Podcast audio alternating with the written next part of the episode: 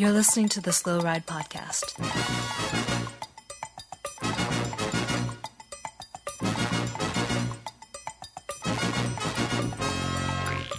Bikes, advice, and rumors straight from the source. The SlowRidePodcast.com and on Twitter at SlowRidePod.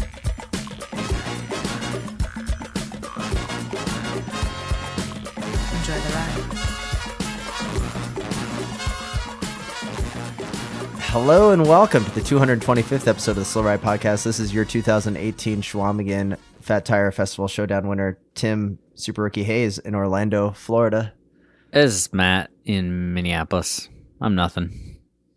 This is Spencer in Boston, Massachusetts. Guys, I'm on top of the world. Really? I'm kind of down low at the bottom, feeling kind of crappy today. Why are you so high, Spencer? What do you mean by on top of the world? I'm on top of the world. I'm just things are good, you guys. Things are looking up. It's spring training season. Getting in the base miles. It is. We're looking forward to the spring classics right around the corner. We got the Tour Down Under on the radar. We've got all this stuff. Just we're days away. It seems like from road season. You know. Ugh. You almost had me there for a little bit. And I got to admit, it's good to get back on the pod, get back into the things. And I've listened to the last few episodes. And I've also listened to the review podcast episodes that have been up, kind of checking in. You guys didn't burn the house down while I was gone. I'm stoked on that. No, we didn't take the trash out, though. You didn't take the trash out. No, there's a bit. Don't go into the kitchen. That's kind of messy, too. Yeah, don't open the closet. Yeah, I will say that you guys had a good couple of episodes, you know, but I was a little disappointed by the lack of Japan Cup talk. Mm-hmm. The sixth monument. Yeah, it's true. We did want to save that. Well, you know, we do have some respect in this house. There's a lot of trash. Don't open the closet. But also in this house, we do respect each other, and we know the Japan Cup is. You know, near and dear to your heart, so we did want to save that. To my heart, to the international cycling world, it's a big event, right? It's big, ish. So what did you have to say about it, Tim? Yeah, who won? Do you remember? First, a couple of things. Pop quiz, Timmy. Who won? No, tell me now before you can Google the results. And not the crit on Friday or whatever. It was the guy from. It's the guy with the really good last name. His last name was Power. I don't remember what team he was on. Rob Power. But he had the watts. And I remember making the joke on Yellow Lotto. Robert Power. Who is so close to Homer Simpson's fake name that he got off a hairdryer all those years ago of Max Power. That would be the best cycling name ever. But Rob Power, pretty close.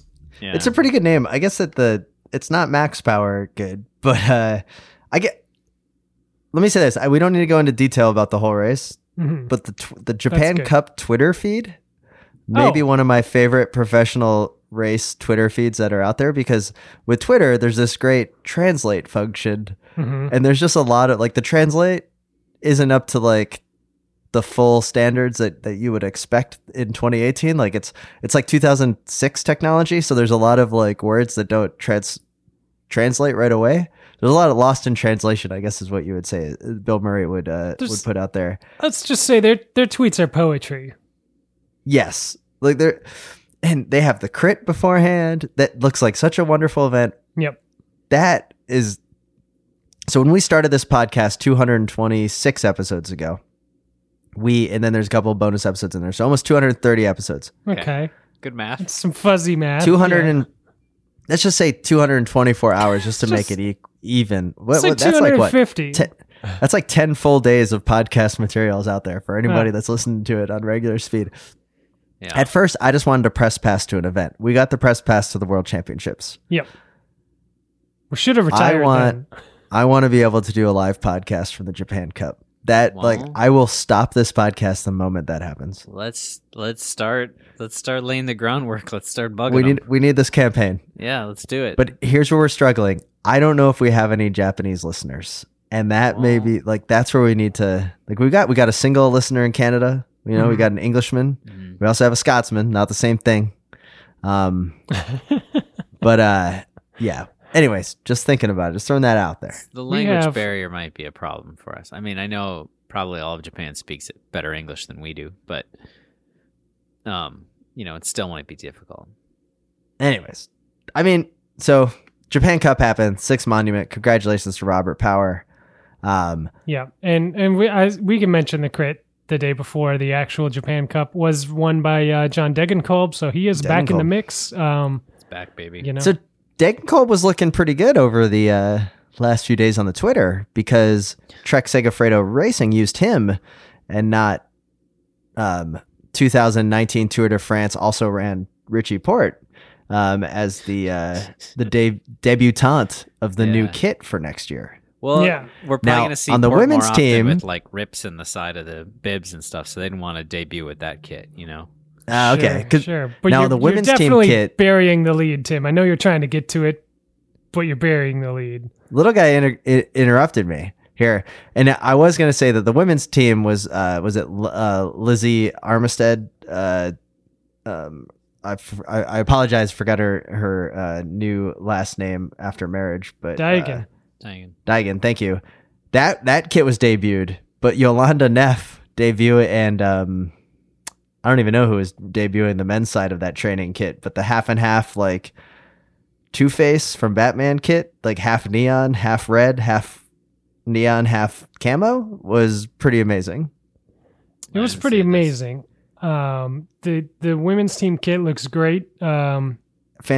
Debuted kind of at the World Cup by the rest of the cross team, but yes, yeah, the lead there that's been buried is Yolanda Neff signing with the Trek Factory Racing team.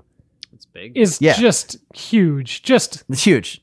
Absolutely crushing big news. Like they've already got a pretty huge women's team within the sport, and to add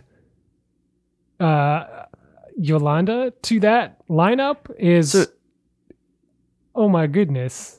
Is Team Trek now like the Team Trek women's racing? Let's give them the, I mean, they're now like the for downhill, for cyclocross, for cross country, for soon to be road. Yeah, they're not messing around. It's pretty cool.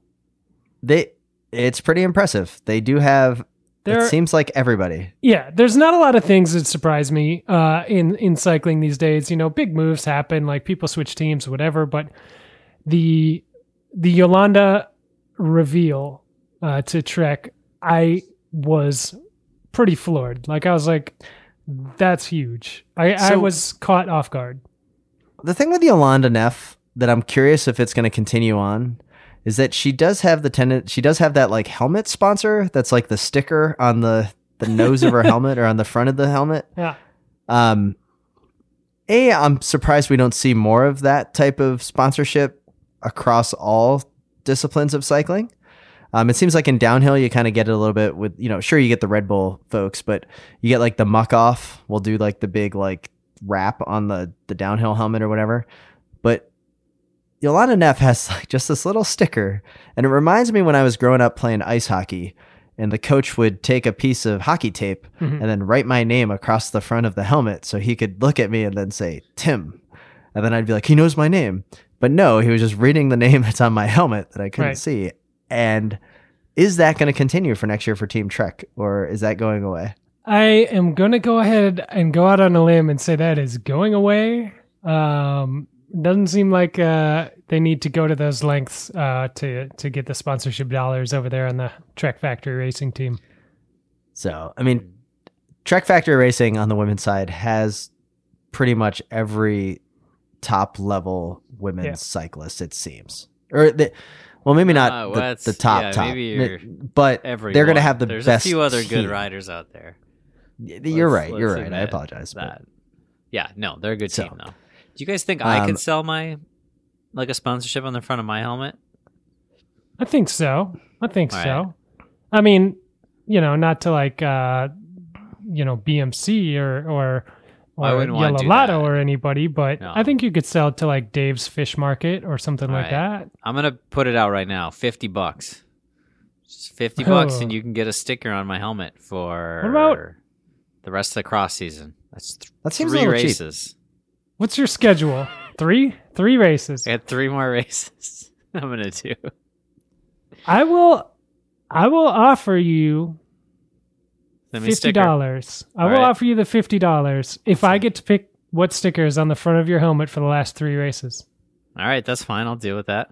That pays for one and a half of my races, maybe just one, depending upon how stupid expensive some of these races have gotten. Hmm. It's probably going to say like penis or something on it, but that's fine. I'll race with that.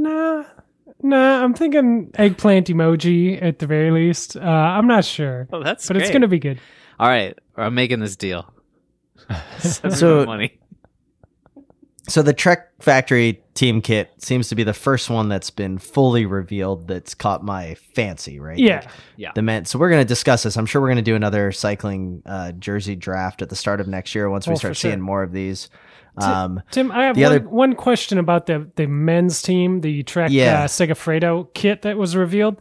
Do you think... how long do you think the drawn-out legal court battle with Red Lotto is going to go on for stealing their design template and making it into a new kit?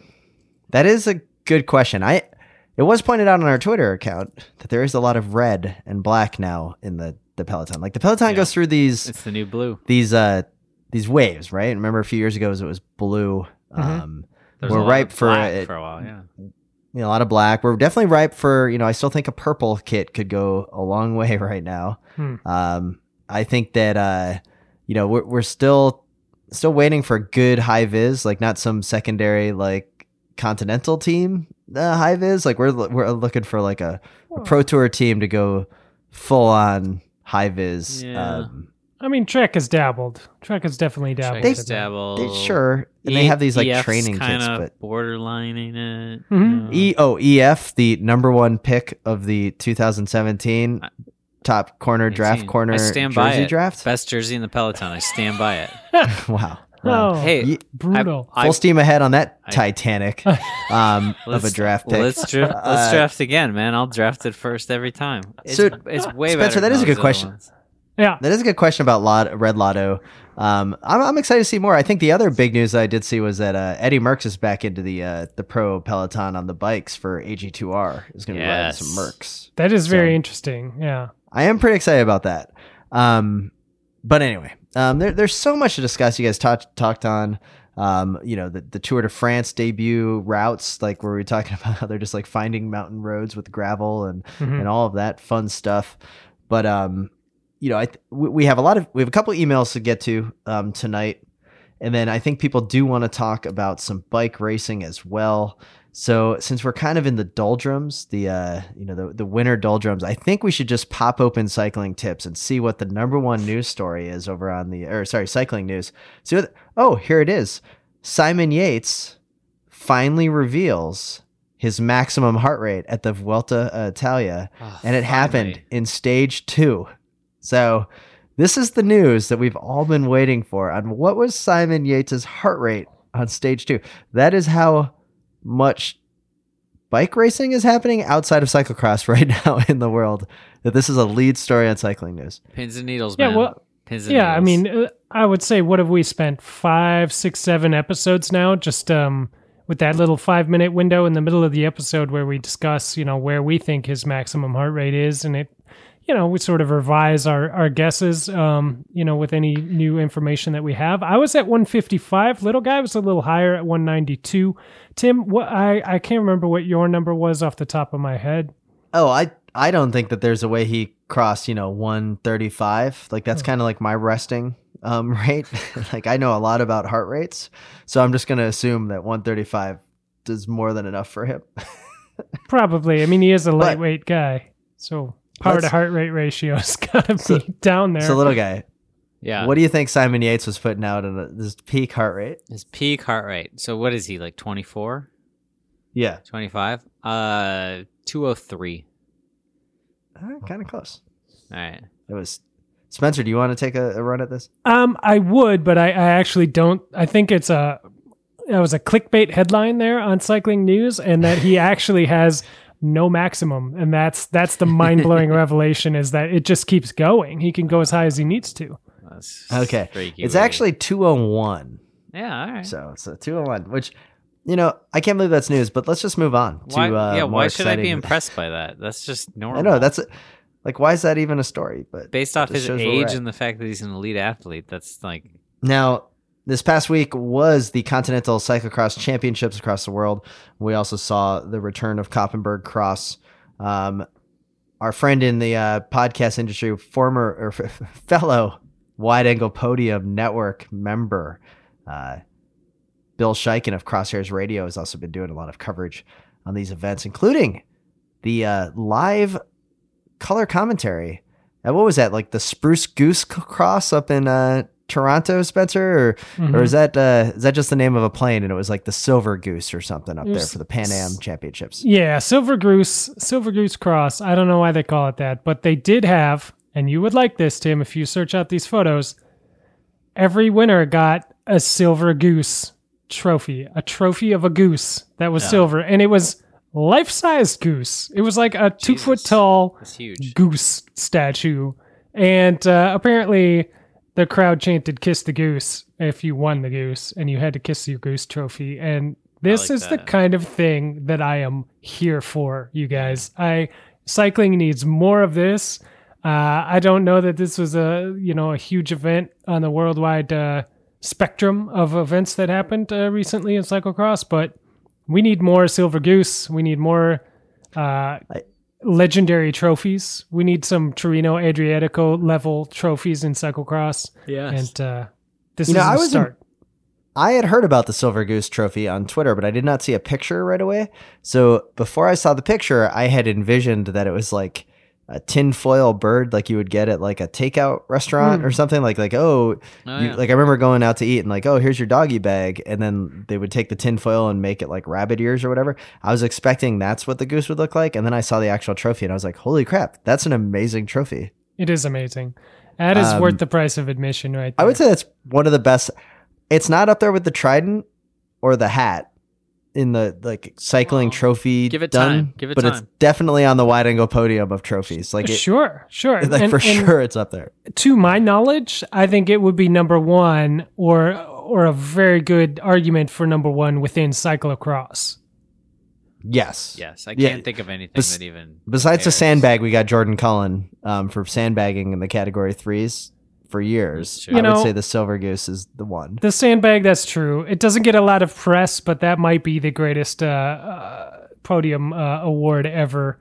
And I would encourage every race director out there listening to give all your Cat 4 and Cat 3 winners a sandbag. They're available from Home Depot. They're very cheap. It's like $2.99, and you put the check in there. Like you put like a $5 bill inside the sand, and then you reseal it back up, so they have to find it. Yep, it's a great way to do it.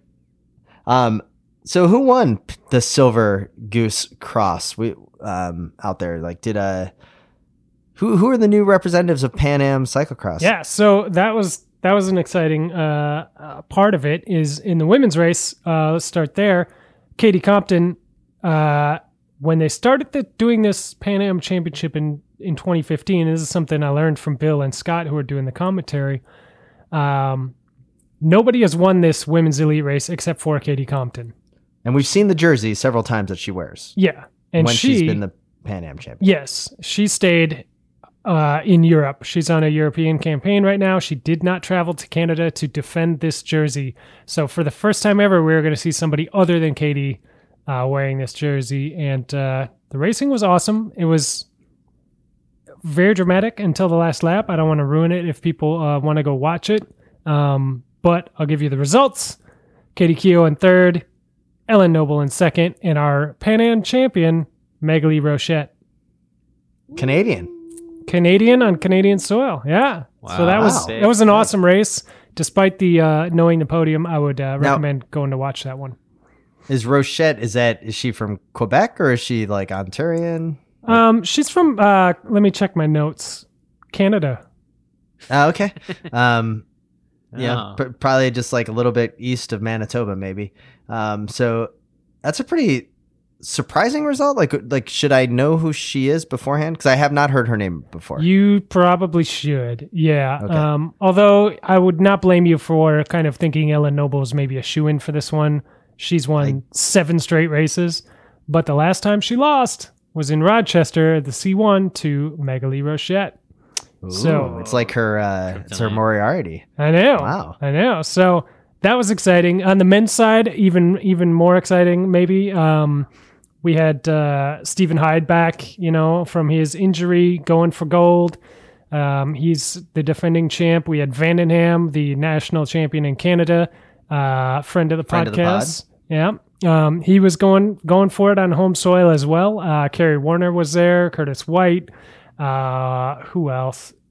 All the big hitters were there. It was Lundeen? No, he wasn't there. I don't know if he falls into the big hitter category anymore, but suffice to say, Stephen Hyde was looking great, took a pretty big digger during this race. It actually looked real bad, but reports after the race is he's fine. So that's great news. If you hadn't heard it, he is A-okay.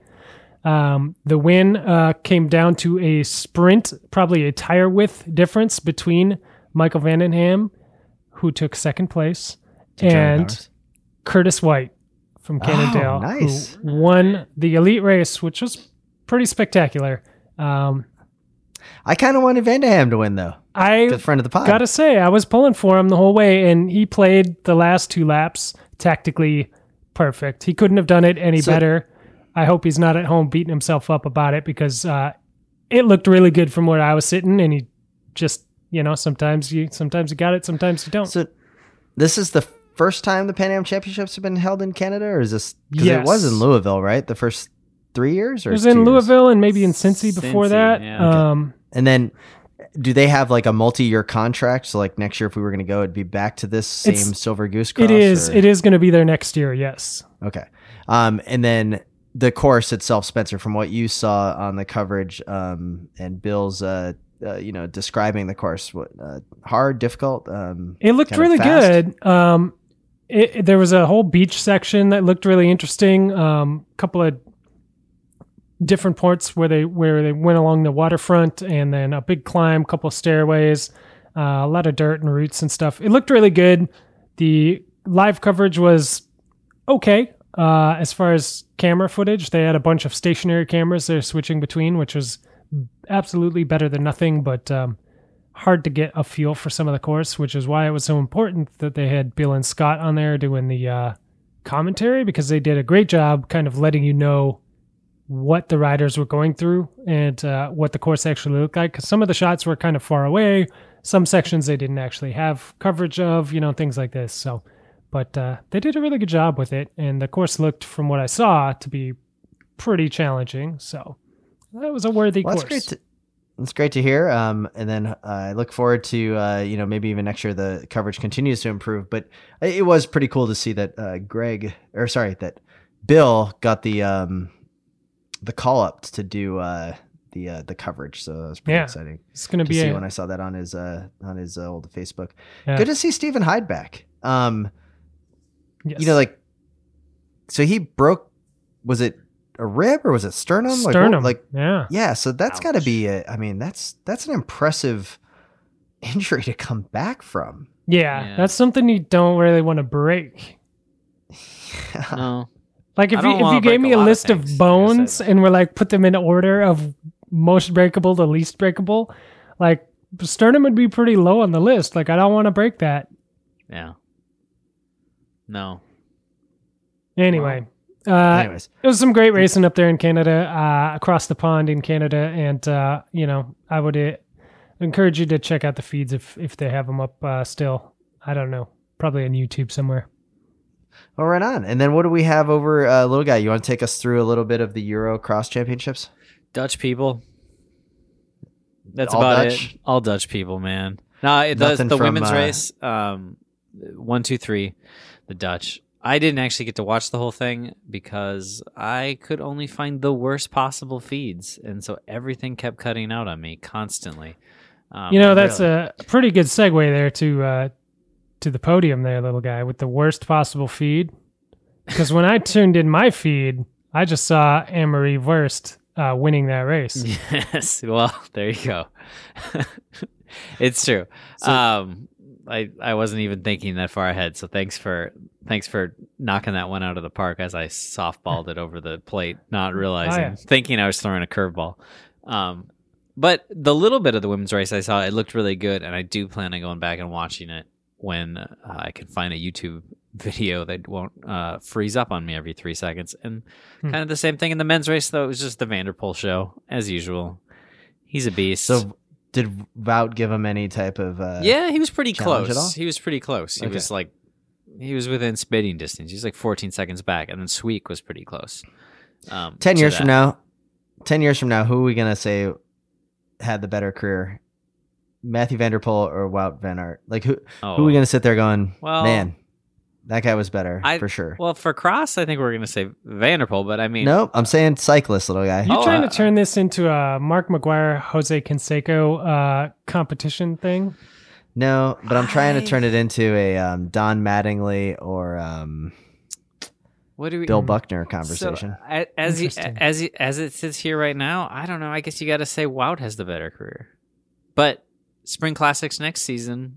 I think May 1st next year we'll have a but not even Mathieu van der Poel winning like mountain bike World Cups. So which one of the two, little guy? Which one of the two would you call the Daryl Strawberry of cyclocross? I don't want to call either of them that, man. I don't want to wish that upon them. Which one is the Ken Herbeck of your team that you're going to build an entire team around? Who would you rather, if you were going to create a brand new professional cycling team? Oh, Van der Poel. And you could get in both the really. I would always pick Van der Poel. All right. Which one of the two is the Ozzie Smith? Oh, man. Oh, definitely Wout van Aert. No. Van der Poel's the Ozzie Smith because he's got the Ozzie Smith. There's no way Ozzie would do the backflip. Van der Poel can do a backflip. Little guy. Dude, Van der Poel is technically much, much, much better than Wout. There's no way you cannot argue that he's. But you're going to have him batting ninth? Come on. Now, well, I mean, know... obviously the offensive side we're having trouble with any Ozzie Smith comparisons because little guy, I need to know, and I think I know the answer to this question, but which one of the two is the Tony Gwynn of cyclocross? I'm specifically thinking 1986 baseball card Tony Gwynn with the flip up shades. Well, Tony Gwynn was super cool, but I mean, also just consistent. A lot of singles, a lot of doubles. Hit for average, right? Never really hit for power. Yeah. So I'm gonna go with Wout because like second place every race. You know, Van der Poel. So like if we go back to Wednesday, Van der Poel blew up at Koppenberg Cross and Toon Aerts won, and Wout was second. So Wout right there is just Tony Gwynn the week, right? 2 second places where Van der Poel went out, did a Sammy Sosa, did a Mark McGuire, struck out on Wednesday, and then he hit a home run on Sunday. So wait, so little guy, do you Koppenberg Cross? The only headline I saw besides Toon winning, on the men's side, was Wout van Aert complaining that he's actually gained too much muscle from riding on the road, and it's hurt his ascents. I saw that, and I thought that was kind of funny because I was sort of, I don't know. To me, that seemed bizarre. Two reasons. One, because I would think all those long road miles would make you leaner. And two, did you guys see the shot of Van der Poel posting up for the win today? Oh, yeah. With the painted on skin suit. Woof. Yeah. That dude is so ripped. Like, not often do you see a cyclist posting up, putting the arms in the air, and it looks like he's wearing a Superman costume because that six-pack is so ridiculously pronounced. It was good. I felt like he, on the podium, was like, hey, Wout, you're putting on too much muscle, bud. That's, like, I mean, I do sympathize with Wout, though. I understand where he's coming from. You know, that definitely affected me for our Schwamigan challenge. Yeah. I think now I was going to say also like the last six or 7 years of your cycling career in general, man. I was just like too muscular. I just got too strong. I've been riding too much. I've just been, I got muscles in places I didn't even know I had. muscles there. So yeah, it's just a mess. So that's one of the better excuses for not winning a race I've ever heard in my life is that you're too muscular. Good. Like that's if he was like Dylan Groenewegen or whatever the hell his name is, I'd believe it. That guy is like a tensed muscle. Like his whole, like he's just one big tensed muscle. You know who else is just nothing but muscle? Bling. And we should talk about him right now. Matthews. And that's going to be Bling God. Matthews. Oh, can you imagine him with his shirt off?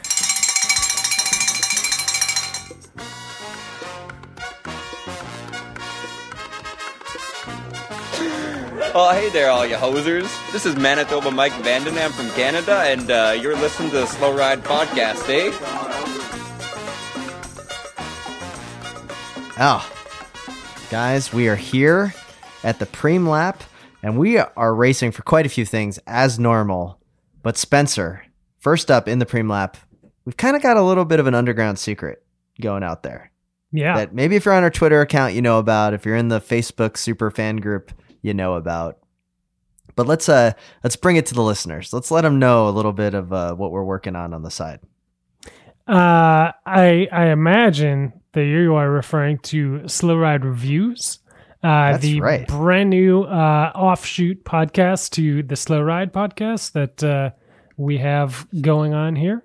Yeah, we're 2 episodes deep at this point, and I haven't been on one. Although I am part of the show, I just haven't had anything to review yet, but that is coming.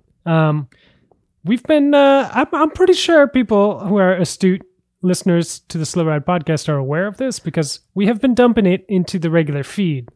Yes. So but they might not know what it was there for. And no, that's probably true. We've done a pretty poor job of explaining exactly what's going on, but I'm gonna say that you guys are wrong. Everybody totally understands. Well, let me we have a single review. Oh. We have a single review of the review podcast. Okay. I want to hear this. Let's hear 5 stars. Yes. From Danilo DeLuca. I knew it. I knew he listened. Fun show. A grown-up version of the kids' table at your family's Thanksgiving. Oh, Dan, I don't know if that's a compliment or not, so thank you. It sounds like a 5-star compliment to me. Who possibly this sounds suspicious. Much like Danilo DeLuca himself, very suspicious podcast review here, but I'm glad that we have one and that it's 5 stars. Mm-hmm. And others can leave, but I will say, Spencer, I'm looking forward to your first review. I know you've got a lot up your sleeves already. Do you have anything like you're working on? What is something you've been using lately that like you're planning on reviewing? I've got some chamois cream. No, I'm not gonna hit you with the chamois cream. I'll just promise you guys that right now. But I do have a couple of things that I've actually nobody's given me any free stuff to review. Basically, is what it comes down to. And I don't know that I really want any free stuff. I kind of want to review some stuff that I've been using personally for a few years and just kind of let you know if it's worth it. You know what I mean? Like, should I spend my couple hundred hard-earned dollars on this thing, whether it's a bike part or a clothing or something else? I'm going to get into that kind of stuff. So okay, I think you guys are going to like it. It's going to be no holds barred. That's for sure. So I'm going to just warn the listeners now that I'm not reviewing the entire catalog of the World Cycling Productions DVD collection. Should be. We should, but that would be the second podcast. But anyways, check it out. The Slow Ride Reviews. We got a couple more episodes, and then we'll they'll be all going over to their new feed. So take a look at it on iTunes. Yep. Wait, subscribe, rate, and review. We appreciate it. The first 2 episodes, little guy, you've been on both. Killed the second one with a nice interview with Daniel Devise, of The Comeback, nice, which is the story about Greg LeMond's epic comeback. Yeah. And then, you know, little guy, you and I just did another great interview, kind of a review that we'll be, you know, editing up in the future with Gary Crandall of the Shawamigan Fat Tire Festival. Mm-hmm. Where we'll be adding some of that feedback as well. So pretty exciting stuff. I'm looking forward to the start of that adventure. Yep. Yeah, I was glad I liked interviewing him because mostly he he told us we didn't ruin his last Schwamigan for him, and so I was happy to hear that. Yeah, that was a positive review on the review, so definitely. Yeah. Let's give a shout out to Grimpeur Brothers Coffee. You can go to go to wideanglepodium.com. Yes. There is the ad in the skyscraper on the right side that says the Grimpeur Brothers Full Schleck Coffee Blend. Yep. Or you can just go to bit.ly/WAP Beans mm-hmm. to order your own Full Schleck blend of coffee. Mm-hmm. We'd like to thank Grimpeur Brothers for partnering with us. Yeah, it's been awesome. We've gotten some really great feedback on the coffee from all kinds of folks that have been ordering it up. Grimpeur Brothers actually said it's their #1 seller. So that's pretty exciting. We did it. Yeah, we're doing great. You guys are crushing it. I'm super excited about that, and I think we're going to look into expanding and adding another blend. So let us know if you try the Full Schleck, what you like about it, and if you had a second option from Wide Angle Podium, what you might want to see. Maybe an espresso, maybe a dark roast, maybe some after-dinner coffee. I don't know. What are we going to name these? Decaf? Gross. Can we do an espresso that's called the DeLuca? But then when you get it, it's not actually espresso. It's like a total fake out. It's not actually that good. Wait, that wouldn't work. Come on. No, you wouldn't want that to happen. So anyways, once again, thanks to Grimpeur Brothers. And finally, as always, head over to thewideanglepodium.com to find out more about the other family of shows on the network, including our friends over at The Consummate Athlete, who continue to put out high quality content week after week after week. And what the best part is about The Consummate Athlete, it's not just about cycling. That's probably my favorite part. I actually feel that I'm a pretty well-rounded individual after listening to it. Everything from race car drivers to cross-country skiers to other silent sport aficionados, great interviews and great advice on the Consummate Athlete podcast. Yeah, that's a good one. As well as Bike Shop CX, Cyclocross Radio, Cyclocross Television by Bill, and all kinds of other great stuff. So wideanglepodium.com, find the whole family of shows, check them out. Right, and let's get back to the show.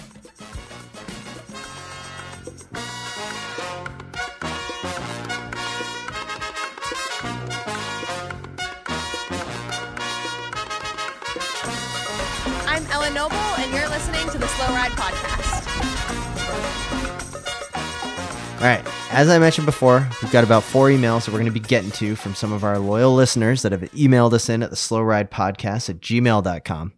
But before we get there, as always, we do like to fire up the internet machine, go on the iTunes, and read the reviews. And it's been about a month since we've had a review. So we got our first review, and this is from AldiBR93. And it's a 5-star review, and it says, a great podcast, even for folks who don't like podcasts. And he says, I was never a podcast guy, but on a recent long road trip, I found I needed a break even from all the satellite radio has to offer. You know, so maybe he's sitting there and he's like, I've just listened to a little bit too much of Ozzy's Boneyard. Or maybe I've just had a little bit too much for XMU or whatever satellite radio channel he's listening to. Uh-huh. My quick search for a cycling podcast led me to Matt, Tim, and Spencer's pod, and it has not disappointed. Wit, whimsy, and even plenty of wisdom makes this a show for everyone from the casual cyclist to the obsessive racer. I'm dreading the day that I finish catching up on the back catalog and will have to wait a whole week at a time for new episodes. Jeff A. from Charlotte, North Carolina. Thanks, Jeff. Oh, Jeff. Jeff, that's probably one of the kindest reviews we've ever gotten. Yeah. I personally appreciate it. Yeah. But Jeff, you're a friend of the pod. You're a fan of the pod. I appreciate you wanting to listen to the back catalog, but do me a little bit of a favor. Maybe start at episode like 150. Like, I mean, there's 200, there's 10 days of podcasts. Even if you're listening at 2 times speed, that's 5 days of podcast minimum. He's got a long road trip, Tim. Yeah. He's got a lot of commuting, I guess. This guy's got to find out what some of the things that you've really said back in the 2-digit episodes. So I was thinking about this. Like we all have our favorite episodes, but you know, there's some that definitely stick out. The Eric Saunders interview, the Derek Bouchard Hall interview, which obviously is timeless because we're going to have to get an interview with him before he leaves to take over Assos. I mean, and then the lukewarm debut was obviously a huge fan favorite. That's a fan favorite. I mean, any of the drafts have been pretty good, but like even the drafts started after like episode 125. The Dan Craven interview I loved. Yeah, I think my favorite interview though is going to be the Eric Saunders one, because not enough people know who he is, and just how he took over the entire podcast was probably the greatest hijacking in the history of podcasts, and I love that, and I can't wait to have him back on again. But anyways, Jeff, thank you so much for the wonderful review. And let's get to some of these emails. Okay. So, Spencer, why don't you? Do you want to ring up the first one? I believe the first one is from a friend of the pod, Sam, at Kids Cross in DC. Yeah. Kids Cross Corner. Yeah. So we have a Kids Cross Corner from DCCX a few weeks back. You may remember from a previous episode that Sam ended up buying a single-speed cyclocross bike that was previously owned by yours truly. So this is maybe our first race report of how that bike worked out for him. It's a pretty lengthy email, so I'm gonna kind of summarize it a little bit here. But let's just say this start went fantastic. He was crushing it, absolutely smashing everyone. He had a top 10 position early in the race. Smooth sailing. He was clearly going to podium, wide-angle podium, probably win, definitely in the money. And he's on the bike that we recommended him for. He's pretty much says it's guaranteed to be, because it's the frame that was blessed by Schwamigan, rightful winner, Spencer Howe. Can I stop here?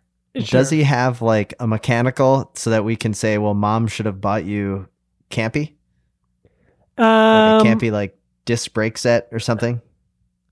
Sure. Yeah. Okay. It's not a disc brake bike, but whatever. So anyway, he's pushing in his top 10 and he says, quote, "I was brutally attacked by an inanimate rock and got a front flat." Oof. So he's doing the single speed race because this is a single speed bike. He does not have a single speed pit bike, nor does he have pit wheels. So he's on lap one, front flat, no pit bike, no pit wheels. What do? Well, steal a wheel. I'd steal a wheel. Sam. Now you can't. We know you're a kid. You can get away with it. You can't corrupt the youth. Shoulders the bike. Starts running.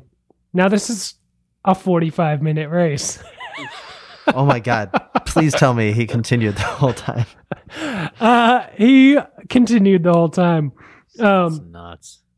Yeah. And he says he got multiple offers for pit bikes and wheels along the course and from the pit, which he declined, because you gotta accept them.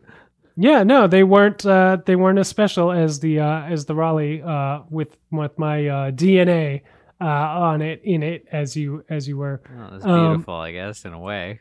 Also silly. Yeah. So he's been running this whole time. He comes across a single speeder towards the end of the race, 50 meters from the line, and realizes if he can beat this guy who is riding his bike, if he can beat him on foot, he won't be last place. Oh, yeah. So he throws down the sprint of his life on foot running to keep this guy away from him, behind him. And he just barely pulls it off. Oh, my God. Wow. That's impressive. Hero. Yeah. Yep. How's that other guy feel? Whew. It's amazing. He says he got it with a bike throw. Like literally a bike throw, probably. Yeah. I managed to lean myself in the bike far enough ahead to take the sprint win on foot and not end up last. After the race, bravo! A bunch of people came up, congratulate him. Sounds amazing. Sounds epic. It's a totally worthy story to be sent into the Slow Ride Pod. I really appreciate it, and he was. he was very excited to not finish last, which I think is about as good as you could hope for from a bike that you got sort of by way of me. Yeah. So there you go. One of my favorite cross memories is flatting about 20 seconds into one of the Powderhorn Cross races here in Minneapolis and riding around with the front flat for a lap. And then another racer said, hey, you know, grab my wheels.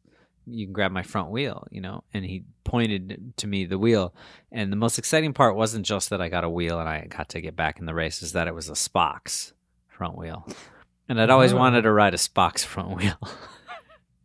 and did you beat the guy who gave you the wheel? I think I did. But it was really exciting to ride a Spox. And one of the best things is about getting neutral stuff from somebody else is one, it always ends up being a tire you don't know, right? I feel like in all my experiences with this, it's never like somebody says, oh, go grab that wheel, and it's the same kind I got. It's like a brand I've never used, and it's always pumped up to about 50 PSIs. And while it's great that you're racing and you're riding, it's also very weird. Like I always feel like I'm going to crash all race, and I'm going to ruin somebody else's equipment. And it kind of makes me a little freaked out. Yeah. But anyway. So... yeah, I'd pretty much be freaking out. But then again, I don't race cyclocross anymore, and I've never had to use a pit bike because my bikes never fall apart.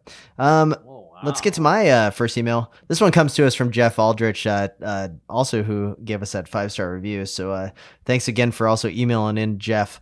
As a new loyal listener, I came to the Cycling Oracles with a request for advice.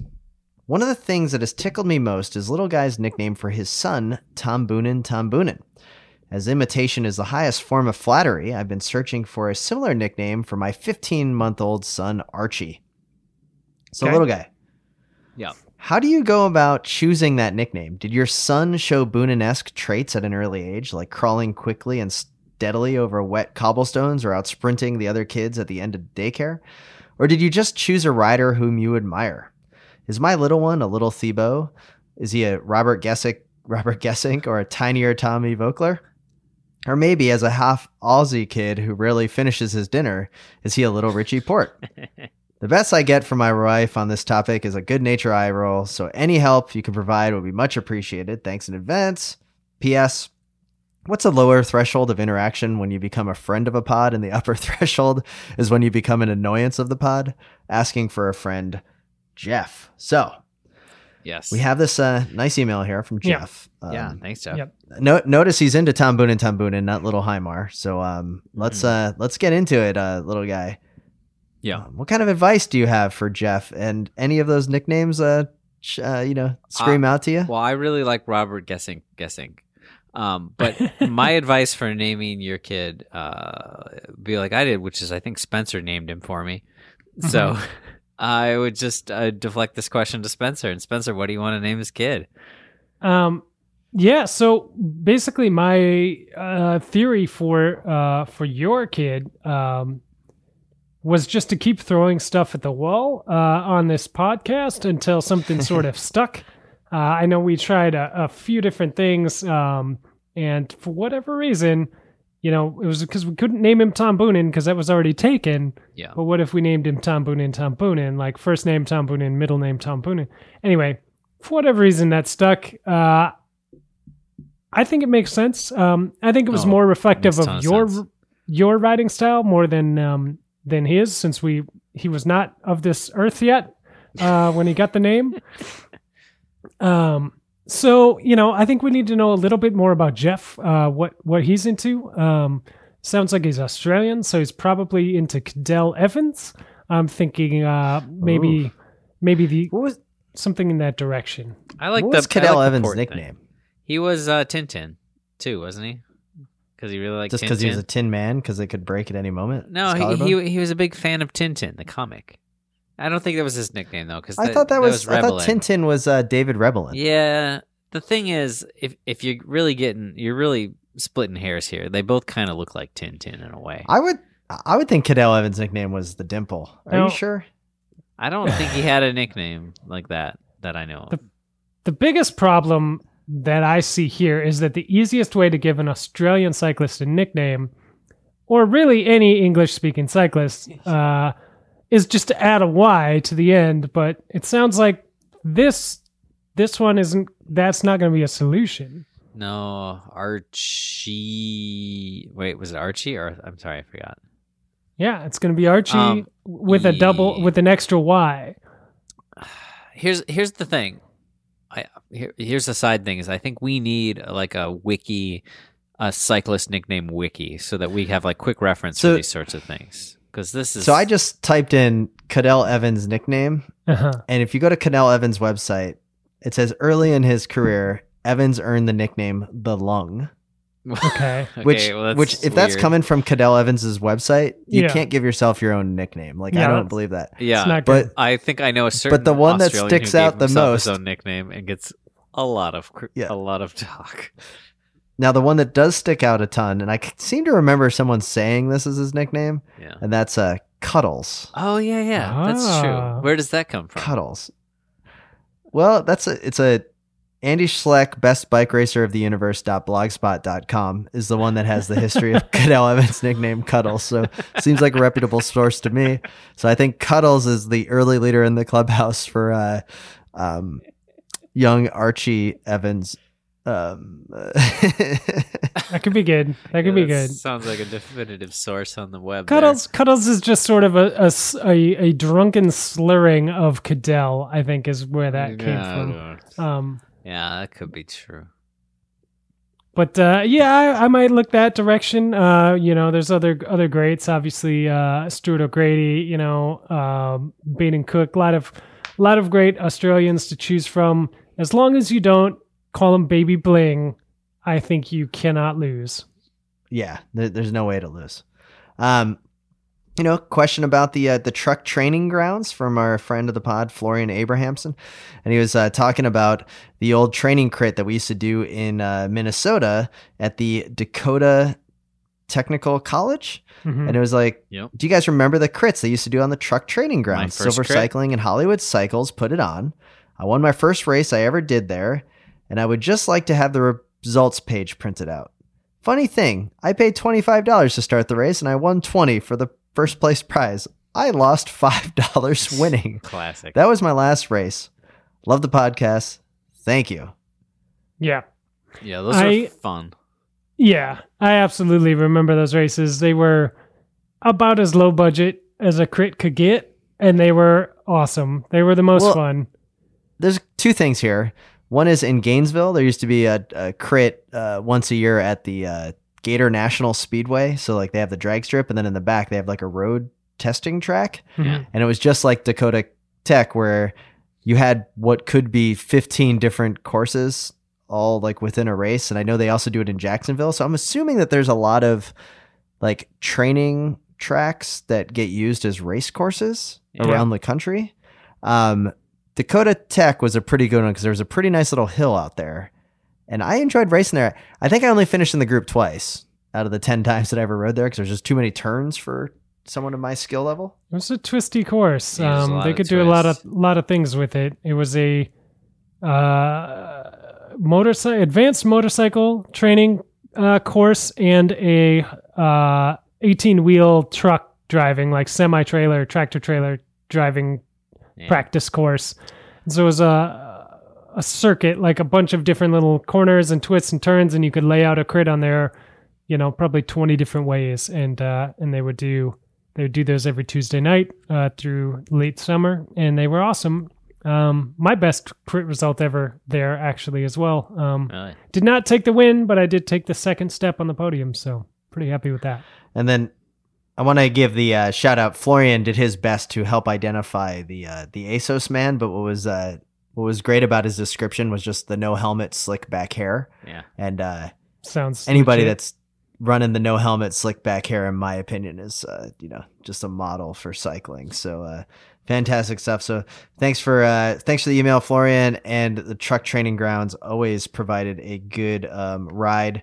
And Graham Davis emailed us at slowridepodcast@gmail.com. Good afternoon, guys. Love your show. There's a cyclist who rides in Rock Creek Park in the Washington, D.C. area only on 70s and 80s road bikes. I have never seen him ride the same bike twice, and he always wears wool jerseys and matching caps from that era, along with leather cycling shoes designed for toe clips. I like it. Until I finally got to ride with him one day, I referred to him as the Ghost. I wasn't sure if he really existed or if he was simply a figment of my imagination. Graham. Wow. This is... Sounds good to me. We've talked about this. Every community in the country world has these types of figures. And you kind of want to take photos of them, but at the same time, you want to respect their privacy and you don't take photos of these individuals because, you know, you don't want to scare them away. Yeah, you know, it's like spook easily. They spook easily. And sometimes you just want to be you just want to embrace them for a little bit. Oh yeah. You got to let that be what it is. You know, like you just, the mystique needs to be there. And also you don't want to check your picture later and come to find that there's no cyclist in that picture. Spooky. The call was coming from inside the house. Yeah. And that's we've all have these. Now I got to admit, here in Orlando, in the Orlando cycling scene, I have not come across like the mysterious individual that I'm like, wow, that looks like a cool guy I want to go ride bikes with. I've come across mysterious individuals where I'm like, I don't want to ride bikes with that person, especially alone. Right? Like there's a difference. Yeah, like there's definitely a difference. Yeah. like there's folks that you go on the group rides with, but then there's people that come on the group rides. You're like, man, who is this? Who is this masked man? And then he or she just leaves and disappears, and you're like, was someone on the ride earlier? There is one individual here in Florida or in Orlando who just started coming back to the group rides. On Twitter, he's known as Cat2Kenny, which was a fantastic internet nom de plume, Cat2Kenny, because it's just kind of setting it up there like, yeah, I'm better than you, but I'm not the best. But Cat2Kenny always shows up on the local group rides, little guy. You're going to love this. With continental level team jerseys and kits. So it's like the full Vinnie Frantini I've seen. The full... whatever team Ricardo Rico was on before he went to Sonyar Duval that had like the 800 sponsors, like the Adriatico team or whatever. Yeah. Yeah. So kind of next level kit sponsorship. He's kind of getting to that level, but he wears headphones when he's on the ride. So I don't have a chance to talk to him because he's got the headphones in. Yeah. Yeah. He's probably listening to some European cycling podcasts. Sounds good to me. Anyway. Before we get out of here, the one thing I just wanted to give a quick shout out. It's got quite the comment string over at Cycling Tips, is the Peter Flax article on the helmets, and it says commentary: why I stopped wearing a bike helmet. I know we've talked a lot about this, but this is probably the best article I've read that has to deal with wearing bike helmets and why some people choose not to, and then the general reaction that the roadie culture in particular gives to individuals that decide not to wear a helmet. After immediately reading this article, I went to go for a little bike ride to go meet my friend for lunch in downtown Orlando. So I was like, I'm not wearing my helmet. I read this article. I'm invincible. And I rode my helmet. I rode my bike over there without a helmet. I sit down for lunch with my buddy and he's like, where's your helmet? And I was like, no, you did it to me, man. Yeah. And it was a good, actually, talking points about a lot of different things. And there's lots of good points, I think, that anyone can have on this subject. But check it out. It's a really good article. Okay. All right. I haven't read it, so I'll have to check it out. But anyway, little guy, you're going to close us out of here. You're going to hit a home run. You're going to step up to the plate like George Hincapie, and Rick Sutcliffe is on the mound, and he's just delivering a nice, juicy fastball over the plate, and you hit it. You hit it into deep left field. Okay. And who is the left fielder that is going back against the wall to catch that ball and to maybe throw out the runner tagging up on third base for the go-ahead run? Dan Gladden. Not Dan Gladden. I was going for Alejandro Valverde, baseball player extraordinaire, and one hell of an arm. Oh God, yeah. Those photos are painful, but beautiful. What am I talking about, little guy? You got to help me deliver the segue into. I don't remember what it's called. It's crit. It's like the Santema crit in Japan. Yeah, it's like your regular post tour fake crit, but this one comes with all kinds of magic, like baseball or cyclists dressed up as baseball players because it's Japan. So you had cyclists dressed up as baseball players, like who? You got G. You got and Valverde. Geraint Thomas's baseball uniform looked like what? I don't even remember, man. It was a yellow jersey, little guy, because he won the Tour de France. It was amazing. I know Valverde had a world champion one. I saw that. I just saw the picture of like Kristoff trying to hit like a baseball off a tee or something. It was just sounds about right. Oh my God, it was so beautiful. It was so awkward that I wanted to look, but I had to click on him quick and then look away, because it was kind of painful at the same time to watch Valverde try to catch. So like if the tee was there right in front of him and everything was perfect, he could knock a home run, just dingers, like one after another. But if the tee was just slightly off, he just like foul balls left and right and just, didn't have a real good excuse for why he couldn't pull it off. He was swinging at it. Here's the thing with Kristoff. He was swinging and you thought it looked like perfect bat on ball contact. And right before his bat hit the ball, Sagan, boom, just came out of nowhere, jumped on the stage and just smashed a home run.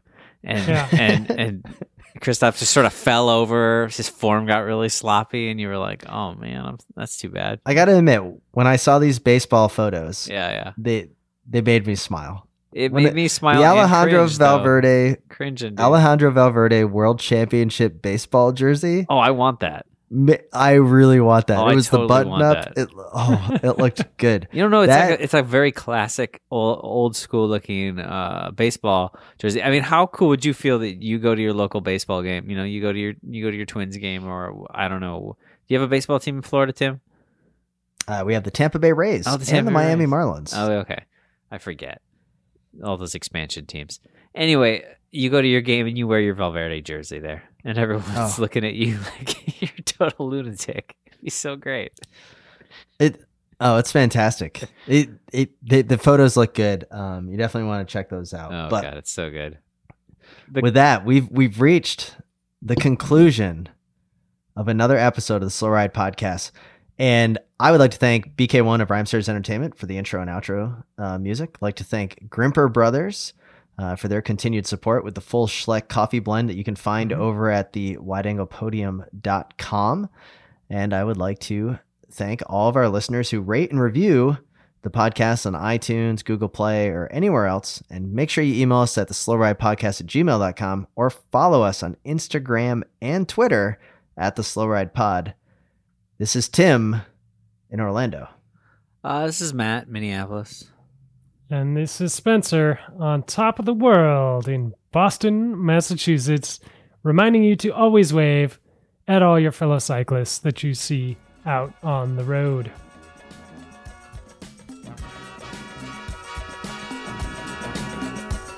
The Slow Ride Podcast. Likes, advice, and rumors straight from the source. TheSlowRidePodcast.com and on Twitter at TheSlowRidePod.